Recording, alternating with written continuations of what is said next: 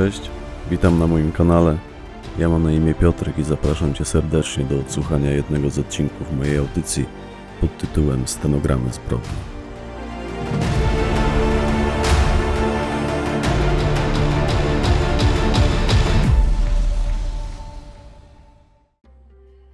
Jantar, część trzecia. Fragment stenogramu zeznań funkcjonariuszki Wydziału Wywiadu Kryminalnego KWP w Gdańsku, aspirant Ewy Zawadko.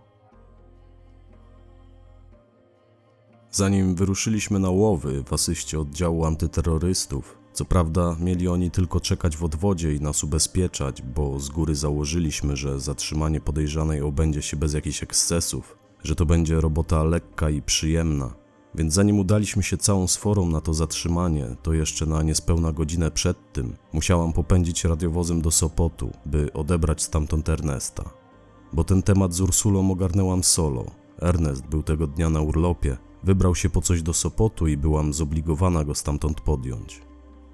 Więc pędziłam po niego z uśmiechem od ucha do ucha, a żeby jeszcze lepiej patrzyło mi się w lusterko, to pomalowałam usta krwisto-czerwoną szminką. Tak, miałam świetny humor. W myślach odkładałam już akta obu tych spraw na półkę. Zmęczyły mnie one. Namarzłam się, nachodziłam, najeździłam, napisałam, nasłuchałam i napatrzyłam. A najbardziej miałam dość ciągłego ponaglania mnie przez kierownictwo. I jedyne czego wówczas pragnęłam to końca tych śledztw. Oczywiście z happy endem, czyli zakończonych wykryciem i pojmaniem prawdopodobnej sprawczyni oraz ewentualnych pozostałych sprawców obu zabójstw. Stąd też pewnie mój ówczesny doskonały humor. No i głowa mnie nie bolała, bo ja miewam często migrenowe bóle głowy. W każdym razie, gdy tylko minęłam rogatki Sopotu, zadzwoniłam do Ernesta, pytam się go, gdzie ty dokładnie jesteś? A on, u Halszki. U jakiej Halszki? pytam i słyszę, kombinuj dzieciaku. No cały on. Przyznam, że nim też byłam już zmęczona. Jego humory bardzo dawały mi się we znaki, jeszcze nie byłam do nich przyzwyczajona. Ale wklepałam halszka Sopot w wyszukiwarkę, znalazło mi jakąś pierogarnię u halszki. Przerzuciłam jej adres na mapy Gogla i podążając po nitce do kłębka, byłam na miejscu już 10 minut później.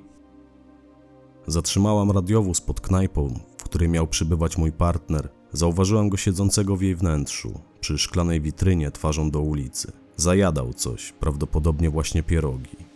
Zatrąbiłam, a on pomachał mi widelcem. Dwie minuty później mozolnie zwlekł się z barowego stołka, na którym siedział. Dostrzegłam przez witrynę, jak przed opuszczeniem tego przybytku podszedł do jakiejś kobiety, ubranej w biały kucharski fartuch, przytulił ją, pocałował ją w rękę. Ewidentnie się z nią w ten sposób żegnał, bo uśmiechał się do niej jak nie on. Po kolejnej minucie znalazł się w radiowozie z odpalonym papierosem. Nie wiem, czy zauważył szminkę na moich ustach, ale gdy odjeżdżaliśmy stamtąd, zapytał bezczelnie: Wracasz od Gacha? A twoja kochanka nie będzie zazdrosna, że cię wyrwałam z jej objęć? Odpowiedziałam równie durnym pytaniem.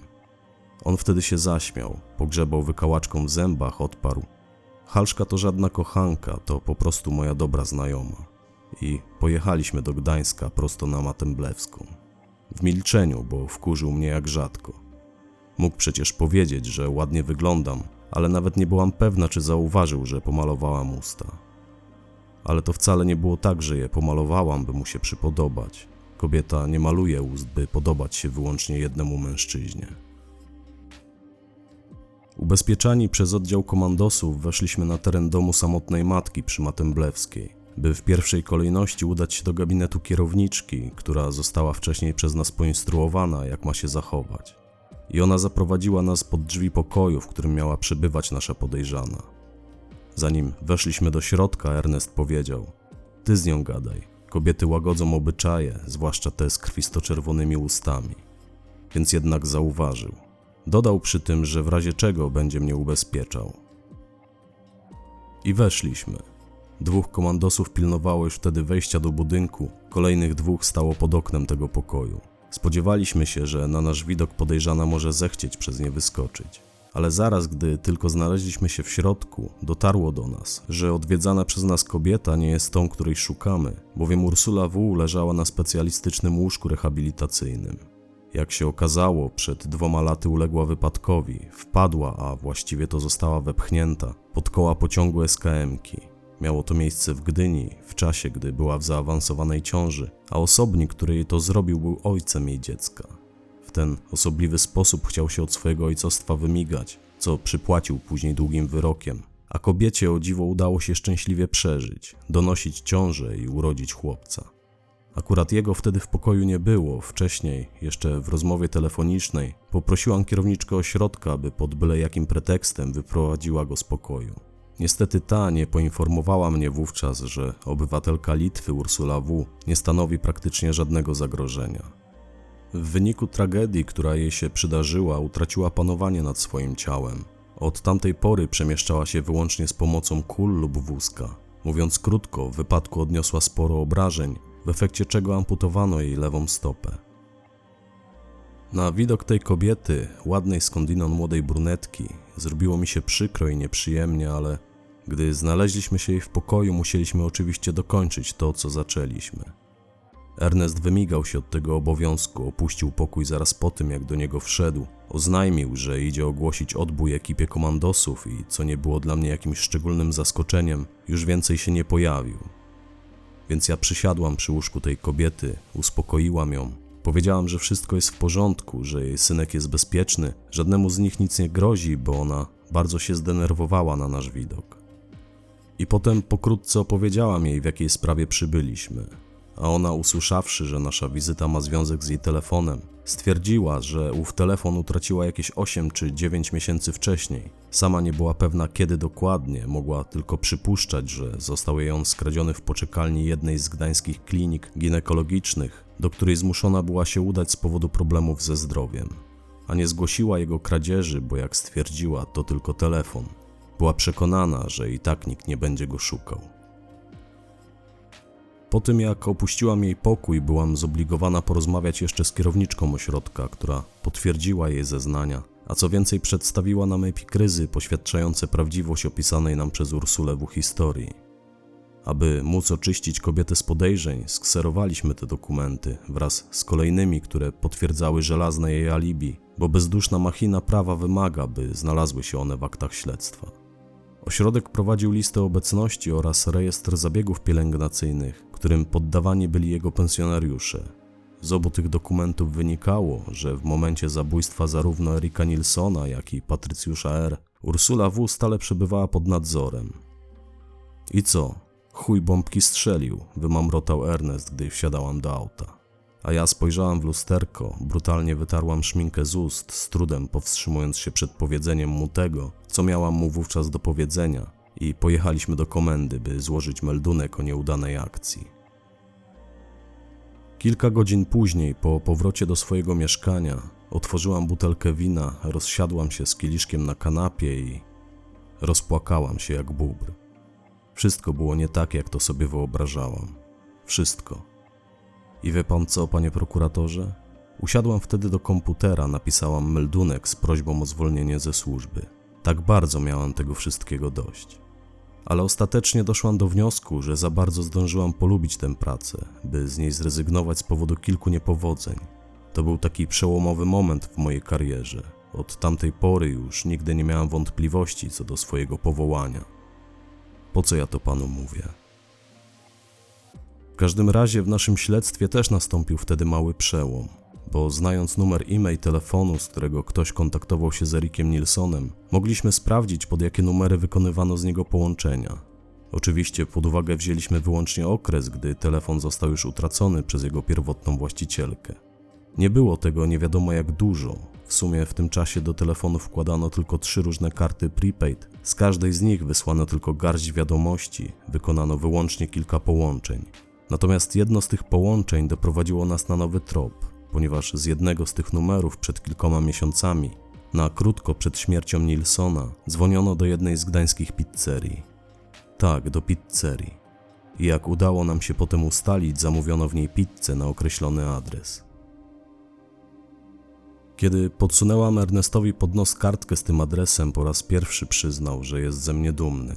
Powiedział: Dobra robota, dzieciaku, będą z ciebie gończe psy.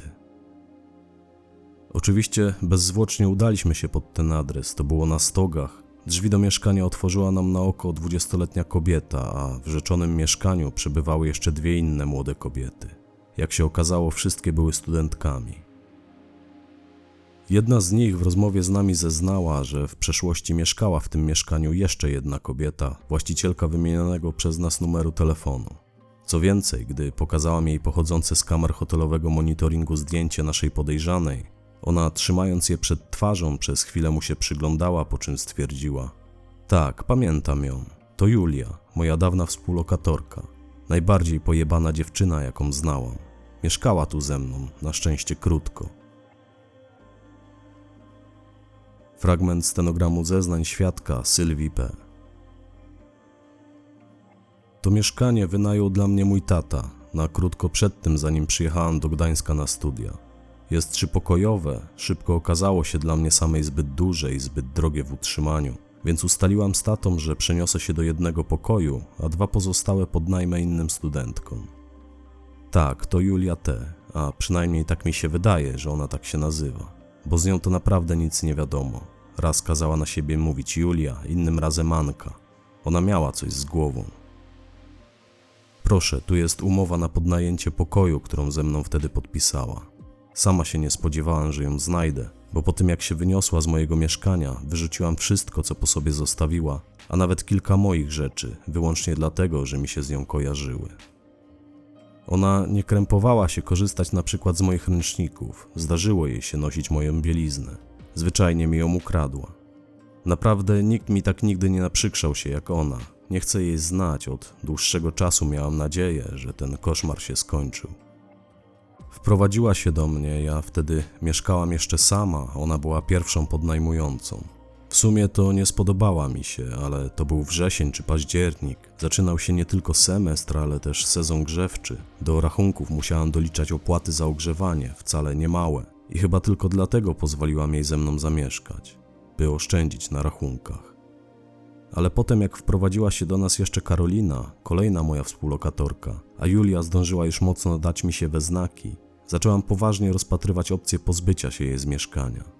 Szybko okazało się, że to wcale nie takie łatwe.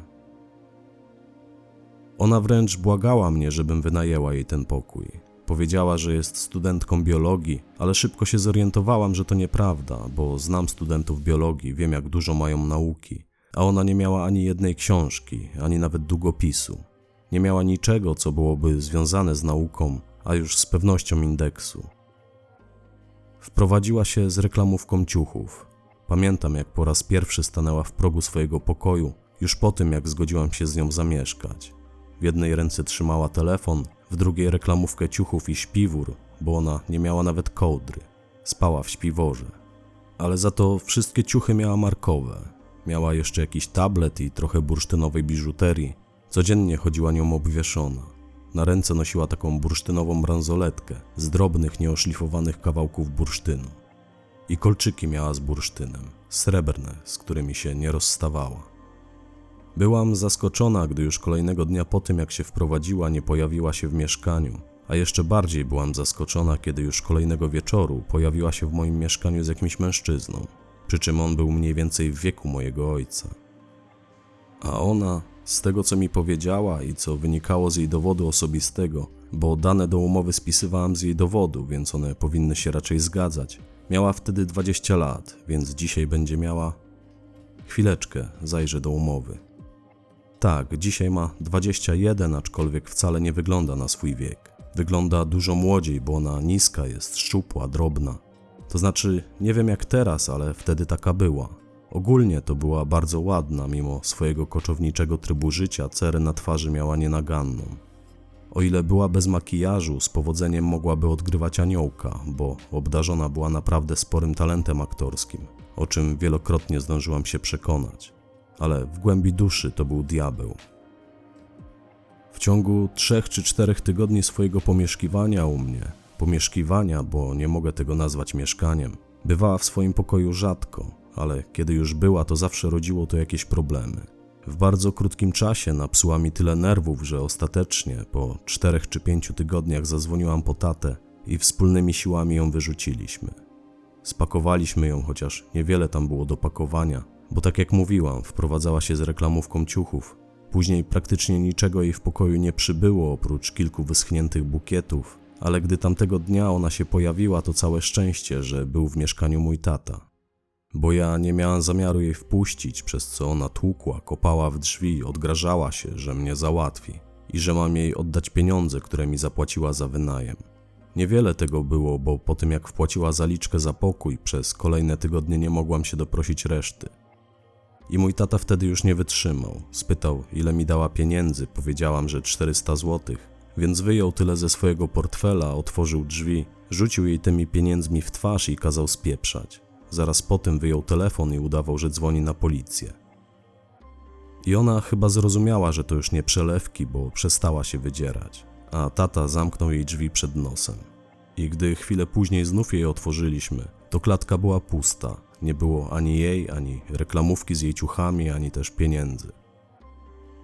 Nie chcę nawet wracać pamięcią do okresu, gdy ona u mnie mieszkała, bo mdli mnie, jak tylko sobie przypomnę te dochodzące z jej pokoju dźwięki, gdy zabawiała się ze swoimi kolesiami. Doprowadzało mnie to do szału. Przy czym mówię, oni byli z reguły sporo starsi od niej. Ja szybko wyzbyłam się złudzeń, że ona jest studentką, a zaczęłam nabierać pewności co do jej prawdziwej profesji. Zupełnie się nie krępowała z tym, co robiła. Potrafiła, będąc sama w pokoju, tak głośno się masturbować, że przez nią wyprowadziły się ode mnie dwie inne współlokatorki. Ona zdaje się robiła to do kamerki internetowej, bo gdy kiedyś tam do niej weszłam pod jej nieobecność, to na klamce drzwi przywieszona była kamerka skierowana na łóżko. Zaczynała te swoje jazdy późnym wieczorem i trwało to minimum do północy. Żeby pan widział, jakim wzrokiem obdarzali mnie nasi sąsiedzi, mijając mnie na klatce. Jeden z nich, starszy pan, zwrócił mi kilka razy uwagę na ciągłe hałasy. Ja oczywiście od razu poszłam z tym do niej, ale ona nie miała za grosz wstydu. Machnęła na mnie ręką, a gdy nie dałam za wygraną, wypchnęła mnie za drzwi. Podrapała mi ręce. Kiedyś zaprosiła do siebie jakąś kobietę, sporo starszą od niej. Tamta miała ze 35 lat, a może nawet 40. Co najdziwniejsze, była bardzo elegancko ubrana, bo ci faceci, którzy zwykle Julię odwiedzali, to byli tacy zwyczajni faceci z ulicy, takich chyba mogę określić. Nie wiem, co one tam robiły, ale z pewnością piły wtedy alkohol, bo dochodził do mnie za ściany brzdęk szkła oraz ich dzikie harce, jakieś skakanie po łóżku, ciągłe otwieranie i zamykanie okna itd. Tak, tak, szampana wtedy piły, takiego prawdziwego francuskiego. Butelkę po nim znalazłam później w koszu pod zlewem, bo ona oczywiście śmieci nie wynosiła. Byłam zaskoczona, bo raczej groszem nie śmierdziała, a tu ni z tego ni z owego takie luksusy. Aczkolwiek ciężko było po niej cokolwiek sądzić. Na opłaty nie miała pieniędzy, a na bursztynową biżuterię miała. Przecież ona wcale nie jest tania. Ogólnie ta dziewczyna była bardzo dziwna, humorzasta. Potrafiła być miła, a za chwilę stawała się niezwykle wredna i wulgarna. Przyznam szczerze, że się jej bałam. Już po tym jak się wyniosła, musiałam zamówić firmę sprzątającą, bo sama nie dałam rady przywrócić pokoju, który zajmowała do stanu używalności. Wszystko śmierdziało dymem z papierosów, wszystko było zalane alkoholem. Podłoga aż się lepiła od brudu. Jeden z pracowników tej firmy znalazł w kieszonce jej śpiworę jakieś zawiniątko, bo kiedy się wyniosła, został po niej m.in. śpiwór. To chyba były jakieś dopalacze, ale nie wiem, nie sprawdzaliśmy. Ale wcale nie byłam tym zaskoczona, bo ona często sprawiała wrażenie naćpanej. Być może stąd te jej humory. Pewnego razu poszła się kąpać, była normalna. To chyba było nawet wtedy, jak zamówiła sobie tą pizzę. Jej wcześniej nie było w mieszkaniu przez dwa albo trzy dni, potem wróciła, poszła od razu się kąpać. A jak już weszła do wanny, to musiałam później pomóc jej się z niej wydostać, bo nie miała siły ustać na nogach. Bełkotała coś pod nosem, miała tak nienaturalnie zaciśnięte dłonie, powykręcane palce, oczy takie jakby za mgłą. I też zostawiła wtedy w łazience jakieś tabletki. Spłukałam je w toalecie. Potem, jak już doszła do siebie, pytała mnie o te tabletki, czy przypadkiem na nie nie trafiłam, ale odparłam, że nic podobnego nie rzuciło mi się w oczy. Od tamtego momentu próbowałem się jej pozbyć. Mówię, to wcale nie było takie łatwe, bo ona nie zamierzała się wyprowadzić do momentu, kiedy przyjechał mój tata. Później znalazłam sobie normalną współlokatorkę, mieszka w tym pokoju do dzisiaj. I naprawdę nie mam pojęcia, gdzie moglibyście znaleźć dzisiaj tę wariatkę. Na szczęście od tamtej pory nigdy jej nie widziałam. Ale śni mi się do tej pory. Śni mi się, jak kopię w drzwi mojego pokoju, krzycząc, że mnie zajebie. Po tych przygodach z nią przez jakiś okres bałam się sama wychodzić na klatkę. Jak musiałam wyjść z mieszkania po zmroku, to prosiłam współlokatorki, żeby mnie odprowadziły, albo żeby czekały na mnie przed klatką, jak wracałam. Nie wiadomo przecież, do czego może być zdolna taka świruska. Fragment stenogramu zeznań funkcjonariuszki Wydziału Wywiadu Kryminalnego KWP w Gdańsku, aspirant Ewy Zawatko. Wróciliśmy do komendy z umową sporządzoną przez świadka, na której widniały dane Julii T., jak również jej bazgrołowaty podpis. Wpisałam jej dane do krajowego systemu internetowego policji, gdzie figurowała jako mieszkanka Podkarpacia, dokładnie Przeworska. Ernest nie był zadowolony na wieść o czekającej nas podróży na Podkarpacie, ale cóż. Przyznam, że oznajmiłam mu to z ogromną satysfakcją. Z taką samą satysfakcją wysłuchałam jego gromkiego ja pierdolę. Wyruszyliśmy do Przeworska już następnego dnia. Wcześniej skontaktowaliśmy się z tamtejszą komendą policji, ale przeworscy funkcjonariusze nie posiadali na temat Julii T zbyt wielu informacji. Udało im się jedynie potwierdzić, że powinna przebywać pod wskazanym przez system adresem. Zrobili to najpewniej bez wychodzenia z komisariatu, bo po naszym przybyciu okazało się, że podejrzanej w Przeworsku nikt nie widział od co najmniej roku. Nawet jej matka, którą udało nam się zastać w jej skromnie urządzonym domu. No i był z nią też czteroletni synek naszej podejrzanej, którym się opiekowała. Julia porzuciła opiekę nad nim zaraz po jego narodzinach i wyjechała w świat. Tak zeznała jej matka, skądinąd bardzo sympatyczna kobieta. Zaraz jak tylko opuściliśmy progi jej domu, pojechaliśmy do policyjnego internatu, w którym się zabukowaliśmy, bo zamierzaliśmy spędzić w Przeworsku przynajmniej dwa dni. Mieliśmy je poświęcić na odtworzenie dokładnego życiorysu podejrzanej, co z kolei miało nam pomóc w jej późniejszym odnalezieniu. W pierwszej kolejności udaliśmy się do tamtejszej komendy, gdzie sprawdziliśmy jej kartotekę. To znaczy ja sprawdzałem kartotekę, a Ernest siedział obok i palił papierosa za papierosem, od czasu do czasu mamrocząc pod nosem. Mówię ci, ona pływa w Bałtyku. Jej trup pewnie dryfuje już u wybrzeży Szwecji.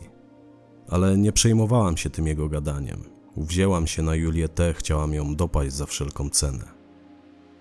Kiedy zdołałam już przekopać się przez wszystkie dostępne papiery, wyszło na to, że za młodu Julia sporo chuliganiła, ale nigdy nie została skazana prawomocnym wyrokiem. Po urodzeniu syna, którego podrzuciła matce, była notowana w kilku miejscach w całej Polsce w związku z drobnymi kradzieżami, których się dopuszczała. I tyle. Żadnego stałego adresu zamieszkania, ani nawet tymczasowego, żadnego zaciągniętego kredytu, żadnego mandatu, żadnych płaconych podatków. Kobieta duch. Kolejnego dnia objechaliśmy jej dawnych znajomych, na których namiary dała nam jej matka. Z opisanych przez nich historii wyłaniał się obraz drapieżnej Julii, obwiniającej wszystko i wszystkich o życie w biedzie i brak wygód, na które miała ponoć ogromny apetyt. Jej dawna najbliższa przyjaciółka Monika dała nam wprost do zrozumienia, że Julia prostytuowała się. Zaczynała jako galerianka i że w związku z tym nie wiedziała, kto jest ojcem jej dziecka, do czego przyznała się kiedyś w swojej przyjaciółce w szczerej rozmowie, co było też prawdopodobną przyczyną tego, że je porzuciła. Miała być osobą zimną, wyrachowaną, ze słabością do używek, jak również do miękkich narkotyków. Wtedy miękkich, gdy mieszkała jeszcze w Przeworsku. Potem wiadomo, jej preferencje mogły drastycznie się zmienić. Zwykle trasa osoby uzależnionej wiedzie od miękkich narkotyków do twardych, rzadko odwrotnie. Gdy wracaliśmy do Gdańska, wciąż miałem przed oczami twarz jej synka. Kiedy rozmawialiśmy z jego babcią, on bawił się w pobliżu i miałem sporo czasu, by zdążyć mu się wtedy dobrze przyjrzeć. To był ładny chłopiec, taki uroczy blondynek. Bardzo było mi go szkoda. Powróciwszy do Gdańska, rozpoczęliśmy kolejny rajd po Trójmieście w poszukiwaniu naszej podejrzanej. Skupiliśmy się głównie na hotelach, agencjach towarzyskich, a także na zwykłych melinach. Niestety nie udało nam się trafić na żaden jej ślad. Potem podjęliśmy się rozmów z osobami wystawiającymi bursztyn w trakcie targów, na których widziany był Nilsson. Jedna z tych osób, 40-letni Łukasz L., pochodzący z Sopotu handlarz bursztynem, rozpoznał Nilsona na przedstawionym mu przez nas zdjęciu jako mężczyznę, który jeszcze na kilka dni przed targami zjawił się w jego salonie, proponując mu odkupienie od niego sporej ilości surowego bursztynu. Fragment stenogramu zeznań świadka Łukasza L. Jak to mówią dla chcącego nic trudnego, dokupiłem brakujący bursztyn od znajomych handlarzy. Nie powiem, że nie straciłem na tym, ale ten Szwed proponował mi taką cenę, że ostatecznie i tak miało mi się to opłacić. Więc zapakowałem tylne siedzenie w swoim aucie praktycznie po dach, bo to było pięć dużych worków, łącznie prawie na milion złotych. Prawie, bo ten bursztyn był wart dokładnie jakieś 850 tysięcy, a kolejne 150 tysięcy miałem na nim zarobić. Na jednorazowej transakcji, rozumie pan? On proponował mi 250 tysięcy euro, gotówką. Takie okazje nie trafiają się zbyt często. Tylko później pojawił się pewien problem. Mianowicie taki, że ja chciałem zrobić to legalnie. I kiedy spotkaliśmy się w umówionym miejscu, ja przyjechałem wtedy z synem, bo przyznam, że trochę się bałem wozić przy sobie taką sumę pieniędzy. Pokazałem mu bursztyn, przedstawiłem mu fakturę. I on wpadł w szał. Ostro się wściekł, bo dotarło do niego, że za dużo na tym straci. Pamiętam, jak przeglądał ten bursztyn, grzebał w tych workach, przerzucał go garściami i prosił mnie przy tym, żebym darował sobie tę fakturę. Ale ja mu oznajmiłem, że nie ma takiej opcji, że nie po to całe życie prowadzę legalny biznes, żebym wtopił na jakichś 150 tysiącach. To mniej więcej mój półroczny zarobek, w sumie oprzedłbym się bez tego. I ostatecznie do transakcji wtedy nie doszło, bo ja wystawiając fakturę na tak dużą ilość bursztynu, spowodowałem, że on ten zakup musiałby zgłosić i początkowo nie zgodził się na taki układ. Natomiast potem umówiliśmy się, że ja mu dam tą fakturę, a on się dowie, ile przyjdzie mu za to dopłacić. To była ilość znacznie przewyższająca normę przewidzianą przepisami prawa, które zwalniają handel bursztynem z dodatkowych opłat. Mówię do niego: "No Facet, no niestety, chciałeś taką ilość, a nie inną, to teraz licz się z tym, że trafiłeś na uczciwego człowieka i przyjdzie ci rozliczyć się z fiskusem. Jak chcesz kilka worków bursztynu wątpliwej jakości, to jedź sobie do Rosji. Tam sprzedadzą ci jakąś imitującą bursztyn żywicę, bo kiedyś mój znajomy tak miał, panie prokuratorze. Umówił się z Rosjanami, pojechał do Jantarnego w obwodzie kaliningradzkim. Tam nabył oczywiście średnio legalnie sporo bursztynu. Potem ledwie, ledwie przewiózł to przez granicę, a w Polsce okazało się, że większość tego, co przywiózł, to była jakaś sztuczna żywica, że to była jakaś imitująca bursztyn guma, przetopiona najprawdopodobniej w jakimś ekstruderze. I ten mój znajomy, jak się o tym dowiedział, to dostał zawału serca. Ledwie potem z tego wyszedł. Są na świecie cwaniacy zdolni do wszystkiego. Jak ktoś się nie zna na bursztynie, to można pójść z torbami przy jednej transakcji. Więc ten Szwed dalej był wściekły, ale jak już mówiłem, dogadaliśmy się, że ja mu dam tą fakturę, a on się dowie, ile wyniosłyby go dodatkowe opłaty. Umówiliśmy się na telefon i już kolejnego dnia zadzwonił do mnie. Powiedział, że rezygnuje z transakcji ze mną. W sumie to nawet mnie przeprosił. Oznajmił, że nie chce pozostawiać po sobie złego wrażenia, ale on tego ode mnie nie kupi, bo był wywiedzieć się w izbie handlowej co i jak. I aż dostał palpitacji, gdy powiedzieli mu, jaką kwotę musiałby dopłacić. Nabrałem wtedy pewności, że mam do czynienia z laikiem w tym biznesie. Nawet cieszyłem się, że odpuścił, bo pewnie więcej byłoby z tego potem kłopotów niż zysków. Nie wiadomo komu on chciał to później pogonić. Bursztyn odsprzedałem potem różnym ludziom, sporo też sam przerobiłem, więc jakoś szczególnie kiepsko na tym nie wyszedłem. A jego widziałem kilka dni po naszej nieudanej transakcji na targach, na których też byłem. Moje stoisko znajdowało się zaraz przy wejściu do hipodromu, więc mogłem dowoli przyglądać się wchodzącym i wychodzącym. I zapamiętałem go szczególnie, bo on latał wtedy przez te drzwi jak kot z pęcherzem. Tak, był w towarzystwie dwóch kobiet. Natomiast ja myślałem wtedy, że jedna z nich to jego żona, a druga to być może jego córka, aczkolwiek one średnio były do siebie podobne. Jedna była blondynką, druga brunetką, obie dość ostro były wymalowane. Jak ta pani policjantka, która mnie w tym śledztwie przepytywała. Pani Ewa, ta, która czeka na korytarzu. Ale akurat ona maluje się z klasą, a tamte dwie były pomalowane no, ciężko to mówić, bo ja z reguły się tak o kobietach nie wyrażam, ale one wyglądały jak zdziry. Ubrane też były dość wyzywająco. Nie, nie rozmawiałem wtedy z nimi. Jakoś nie chciałem wchodzić z nimi w żadne kontakty. Kiedy oni przychodzili obok mojego stoiska, to ja zawsze starałem się być czymś zajęty. Mówię, ten Szwed latał w tej i we w te, a one za nim. Potem widziałem, że wdał się w jakiś zatarg z ochroną i tamci go chyba wyprowadzili. On na tych targach cały czas z kieliszkiem szampana chodził, z takim wysokim i wąskim. Nie jest to jakiś nadzwyczajny dla mnie widok, ale zwykle na tych targach raczej nikt nie spożywa alkoholu. Wiadomo, kieliszek szampana jest mile widziany po udanej transakcji, ale w czasie targów rzadko kiedy dokonuje się prawdziwych biznesów. Prędzej człowiek rozstawia się tam, by się rozeznać w temacie, to znaczy poznać najnowsze trendy, zorientować się, czy pojawił się na rynku ktoś nowy, jakiś duży gracz. Ewentualnie zawiera się znajomości, które mogą procentować w przyszłości. A tak? Z reguły większość odwiedzających takie targi to turyści, nie powiem. Bursztyn sprzedaje się wtedy nieźle, ale to z reguły wyłącznie handel detaliczny.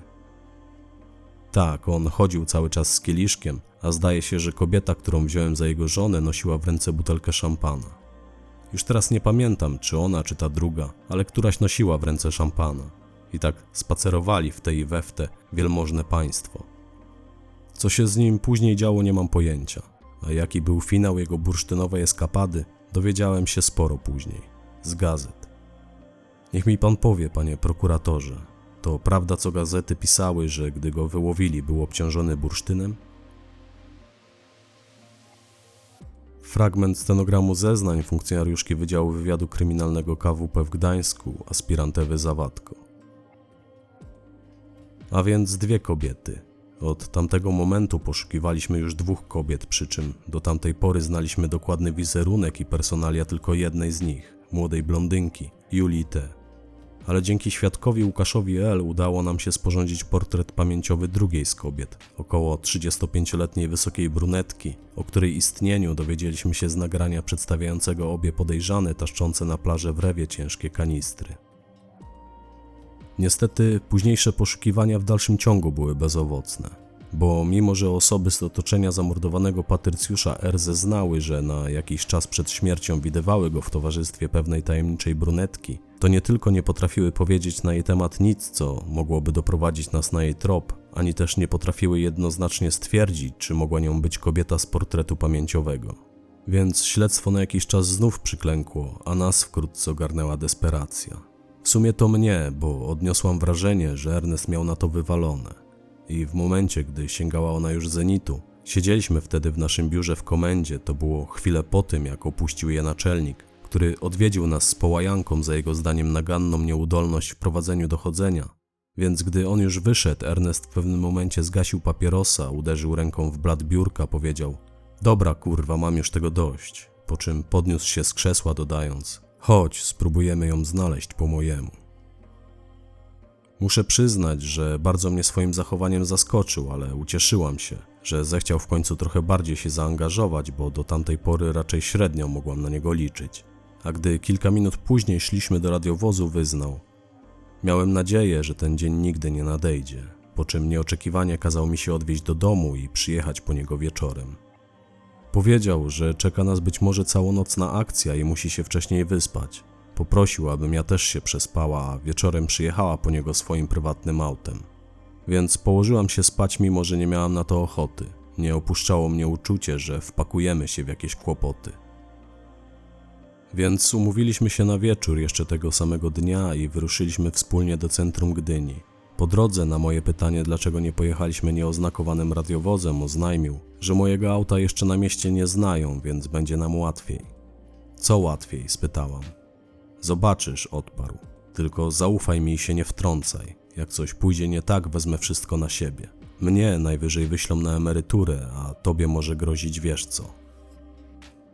Wiedziałam, Miałam świadomość, co może nam grozić, a mimo to zgodziłam się, panie prokuratorze. Wyznaję zasadę, że ludzie naszego pokroju mają prawo balansować na granicy prawa, gdy zaistnieje taka konieczność. Stąd też, mimo że nie przepadam za moim partnerem, będę broniła go do końca, bo gdyby nie jego ówczesne zaangażowanie, to nie wiadomo, ile jeszcze mielibyśmy w tym śledztwie zgonów. Znaleźliśmy się po jakimś czasie w Gdyni Orłowie.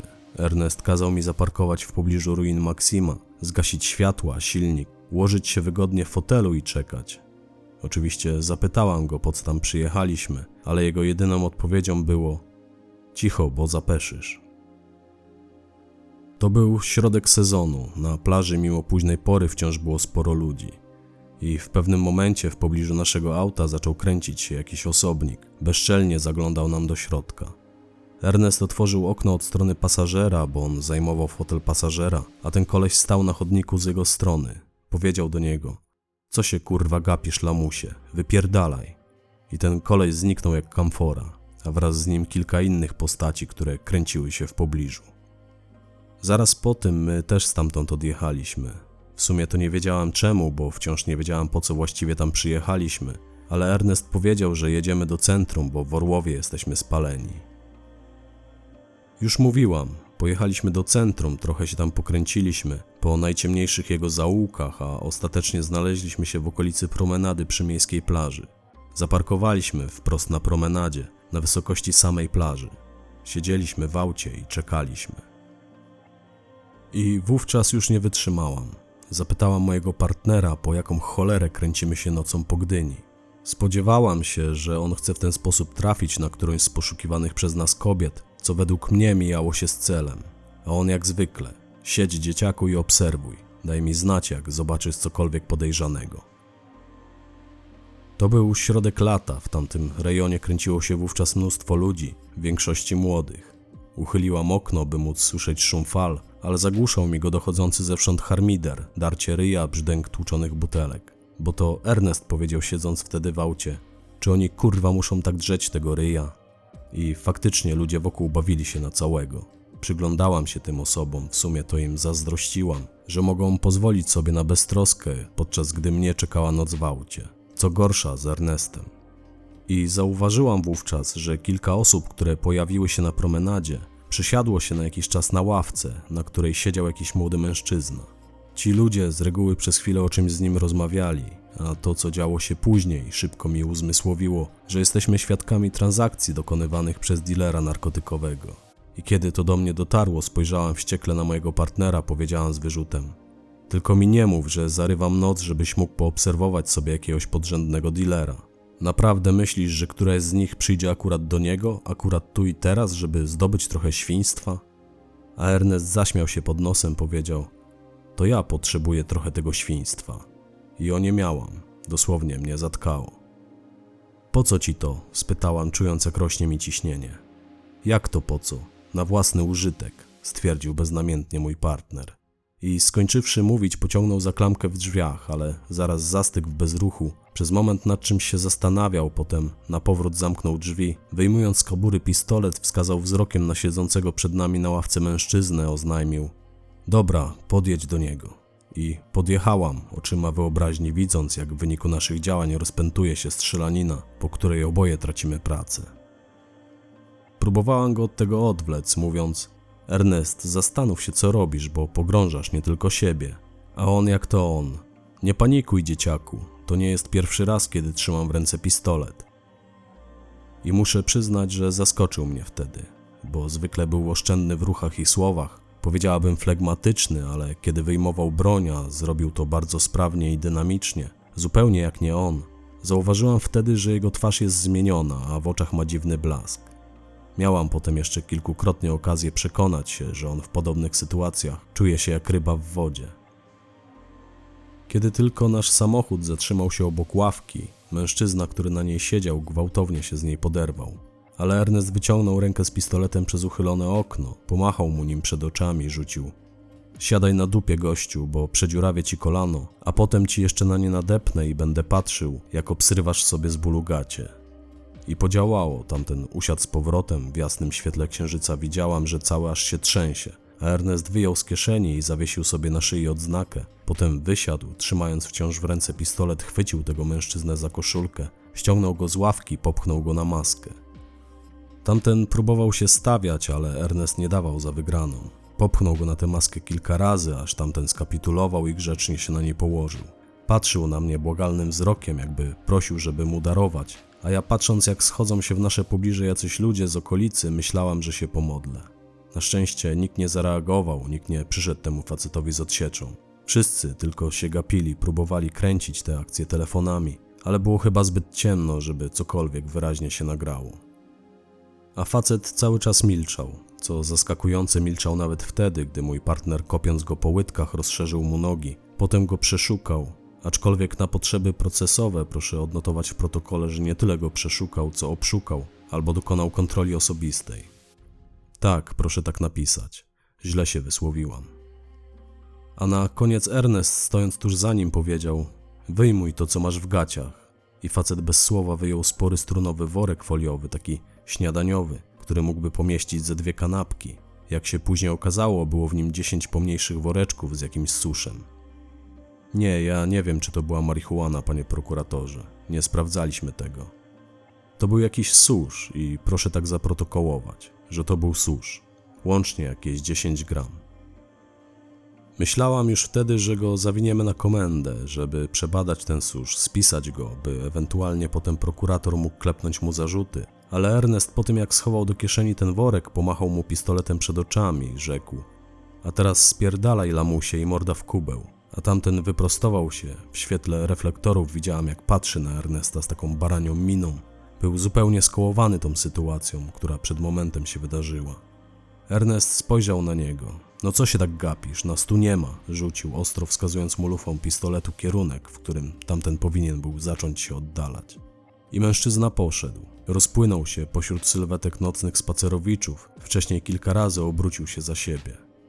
A gdy w końcu Ernest wsiadł do auta, spytałam go: Wiesz, że temu, co zrobiłeś, przyglądały się dziesiątki oczu. Wiem, ale wyjdzie im to tylko na dobre, odparł.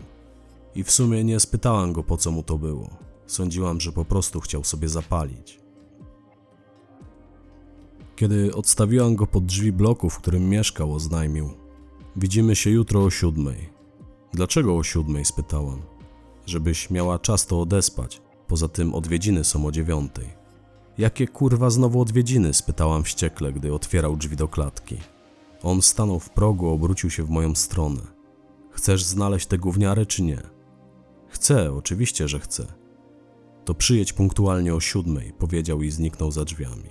A ja po powrocie do swojego mieszkania, żeby opanować migrenowy ból głowy, którego się wówczas nabawiłam, musiałam zjeść aż cztery aspiryny. Przysiadłam wtedy w łazience na toalecie i nie wiedziałam, gdzie jest góra, a gdzie dół. Tylko Ernest potrafi mnie doprowadzić do takiego stanu, a mimo to w głębi duszy i tak go nieco lubię. Tylko niech mu pan tego nie mówi, bo się zupełnie rozbestwi. Następnego dnia, punktualnie o dziewiątej, znaleźliśmy się pod zakładem karnym w Czarnem. Kiedy zaparkowałam auto na tamtejszym parkingu, zaczęłam ziewać, bo to była nieprzespana dla mnie noc. Ernest spytał: Spałaś w ogóle? Krótko odparłam, ale intensywnie rzucił, po czym wysiadł z auta. Poczekaj tu, dodał, pójdę nam załatwić widzenie. Po cholerę tu przyjechaliśmy, Ernest. Spytałam go, ale moje pytanie pozostało bez odpowiedzi. Zamiast tego udzielił mi kolejnej rady. Poczytaj sobie o buncie w tym więzieniu, który miał miejsce w 89 roku. Mój ojciec, ówczesny milicjant, dowodził wtedy szturmem na to więzienie. To ciekawa historia, powinna cię rozbudzić, oznajmił, po czym ruszył w kierunku bramy. Ja wtedy, mając wciąż przed oczyma wydarzenia poprzedniej nocy, powiedziałam do jego pleców: Wiesz, że zadarliśmy wczoraj z gangsterami. On się na moment zatrzymał, obrócił się ku mnie, powiedział: To nie był gangster. Prawdziwi gangsterzy nie chowają palenia w majtkach. No to proszę bardzo, powiedz mi, po czym ty rozpoznajesz prawdziwego gangstera? spytałam. Ernest lekko się uśmiechnął, spojrzał na mnie. Po tym, ilu jego wrogów gryzie ziemię, powiedział i poszedł. Chwilę później zniknął za drzwiami biura przepustek. Wrócił po jakichś 15 minutach. Powiedział, żebym się zbierała, bo za kolejnych 10 minut mamy widzenie. Z kim? spytałam. Z człowiekiem, który wydał na mnie kiedyś wyrok śmierci. Tak brzmiała jego odpowiedź. Kiedy otworzyły się przed nami obdrapane drzwi więziennej celi, przebywający w niej mężczyzna na widok Ernesta, bo on stał najbliżej drzwi, poderwał się z pryczy, na której siedział. To był mężczyzna dobrze po pięćdziesiątce, w sumie kawał chłopa. Chwycił metalowy kubek, który stał przed nim na taborecie, błyskawicznie wylał jego zawartość na podłogę i kilkukrotnie uderzył nim w ścianę, przy której stała jego prycza. Ernest widocznie w mig połapał o co chodzi, bo przymknął drzwi z powrotem, wydarł się do strażników. Otwórzcie drzwi sąsiedniej celi, szybko. I potem razem ze strażnikami wbiegł do tej drugiej celi. Wspólnie odciągnęli jednego z przebywających w niej mężczyzn od uchylonego okna. Z ręki wyrwali mu sznurek, na którym spuszczał na dół spisany na świstku papieru gryps. Chwilę trwało, zanim ponownie stanęliśmy w progu pierwszej celi. Ernest od razu skierował swoje kroki do blatu znajdującego się w niej stolika. Ten blat wkręcony był w ścianę, stały przy nim dwa taborety. Usiadł na jednym z nich, ja wtedy stałam zaraz przy drzwiach. Strażnicy zostali na zewnątrz, na korytarzu. Ernest oparł ręce na blacie, rozwinął świstek papieru odebrany tamtemu mężczyźnie, przeczytał to, co było na nim napisane, potem rzucił go na blat, spojrzał osadzonemu w celi mężczyźnie w oczy. To co, Rysiaczku? Właśnie pozbawiłeś się widoku słońca przynajmniej na rok, powiedział. A twarz mężczyzny w więziennym drelichu, wyrażająca do tamtej pory nieopisane zdumienie, nagle spochmurniała. Momentalnie też zrobił się aż siny ze złości. Jego pięści zacisnęły się na metalowej ramie pryczy tak mocno, że aż zatrzeszczało. Widziałam, jak na grzbiecie jego lewej dłoni, bo ja stałam na lewo od niego, a on siedział na pryczy, pojawiły się grube żyły. Mężczyzna jeszcze przez chwilę wpatrywał się w Ernesta, potem odchylił się do tyłu, wziął głęboki oddech, wycedził przez zaciśnięte zęby. Prędzej spodziewałbym się tu truchła kogoś, kogo kazałem w przeszłości zabić, niż ciebie, szmato. Co tu robisz, szmato? Rzucił. Widziałam, że Ernest się zagotował. On bardzo nie lubi, jak mu się ubliża. Może tak grzeczniej odparł tamtemu facetowi. Nie rozmawiasz ze swoją matką. Facet spojrzał na mnie, potem znów na niego. Czego chcesz? spytał. Chcę, żebyś pomógł mi kogoś znaleźć, rzekł Ernest, co było przyczynkiem do sporego ataku śmiechu, którym zaniósł się mężczyzna, a także do kolejnych wyzwisk, którymi potem obdarzył mojego partnera i mnie.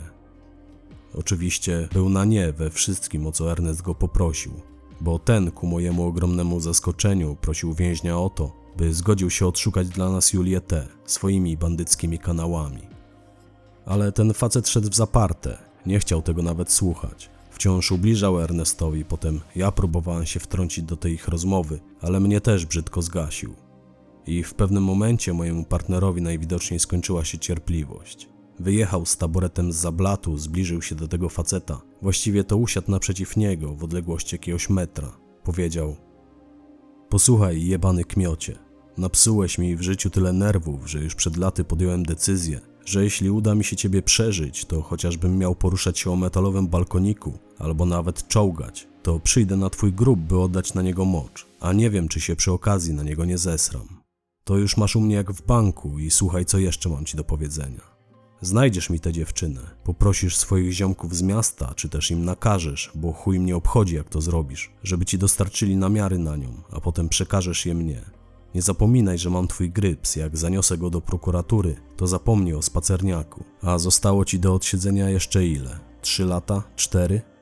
Poza tym, zaraz jak tylko stąd wyjdę, krzyknę na korytarzu, że jesteś pizdą karmiony i posypie się cały twój więzienny autorytet. I wtedy ile pożyjesz? Rozprują cię którejś nocy twoi kamraci i rozwieszą na tych kratach jak mokrą ścierkę. I dobrze wiesz, że tak będzie, bo twój synalek w dalszym ciągu prowadzi agencję w Sopocie. Mogę zrobić dla ciebie jeszcze coś. Przewrócę się za chwilę na podłogę. Zawołam strażnika i powiem, że mnie popchnąłeś. A jak będą potem zbierać twoje graty, to znajdą w twojej poduszce dychę jarania, którą tam włożę. Powiedział Ernest, wyjmując z kieszeni worek, który odebraliśmy dealerowi, po czym rzucił nim mężczyźnie w twarz. I co ty na to, szmato? spytał, kiedy tamten trzymał przed oczyma worek, by przyjrzeć się jego zawartości. Zauważyłem wtedy, jak znika wściekłość z jego twarzy, a pojawia się na niej frasunek. Miałam nadzieję, że zmięknie, ale się myliłam. Odrzucił worek Ernestowi, rzucił mu go pod nogi. Wtedy Ernest podniósł go, schował do kieszeni, oznajmił: Zastanów się dobrze nad tym, co powiedziałem i daj mi odpowiedź już teraz, bo nie mam zamiaru oglądać twojej gęby po raz kolejny. Spierdalaj, szmato, wtrącił mężczyzna.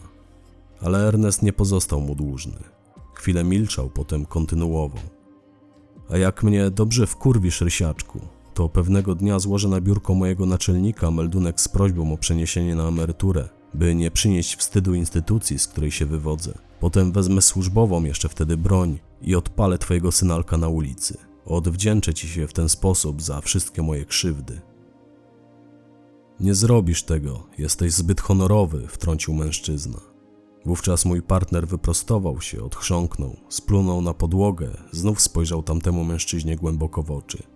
Patrzyli na siebie tak, że aż iskrzyło. Nigdy tego nie zapomnę. Czuć było, że gdyby nie okoliczności, to skoczyliby sobie do gardeł i się pozabijali.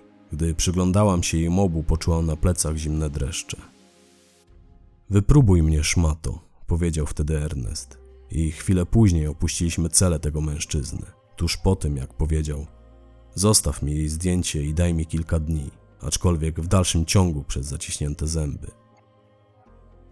A gdy szliśmy potem do auta, mój partner, który już zdążył nieco ochłonąć, rzekł do mnie: Wybacz, dzieciaku, musiałem tak do niego nawinąć. Oni innego języka nie rozumieją.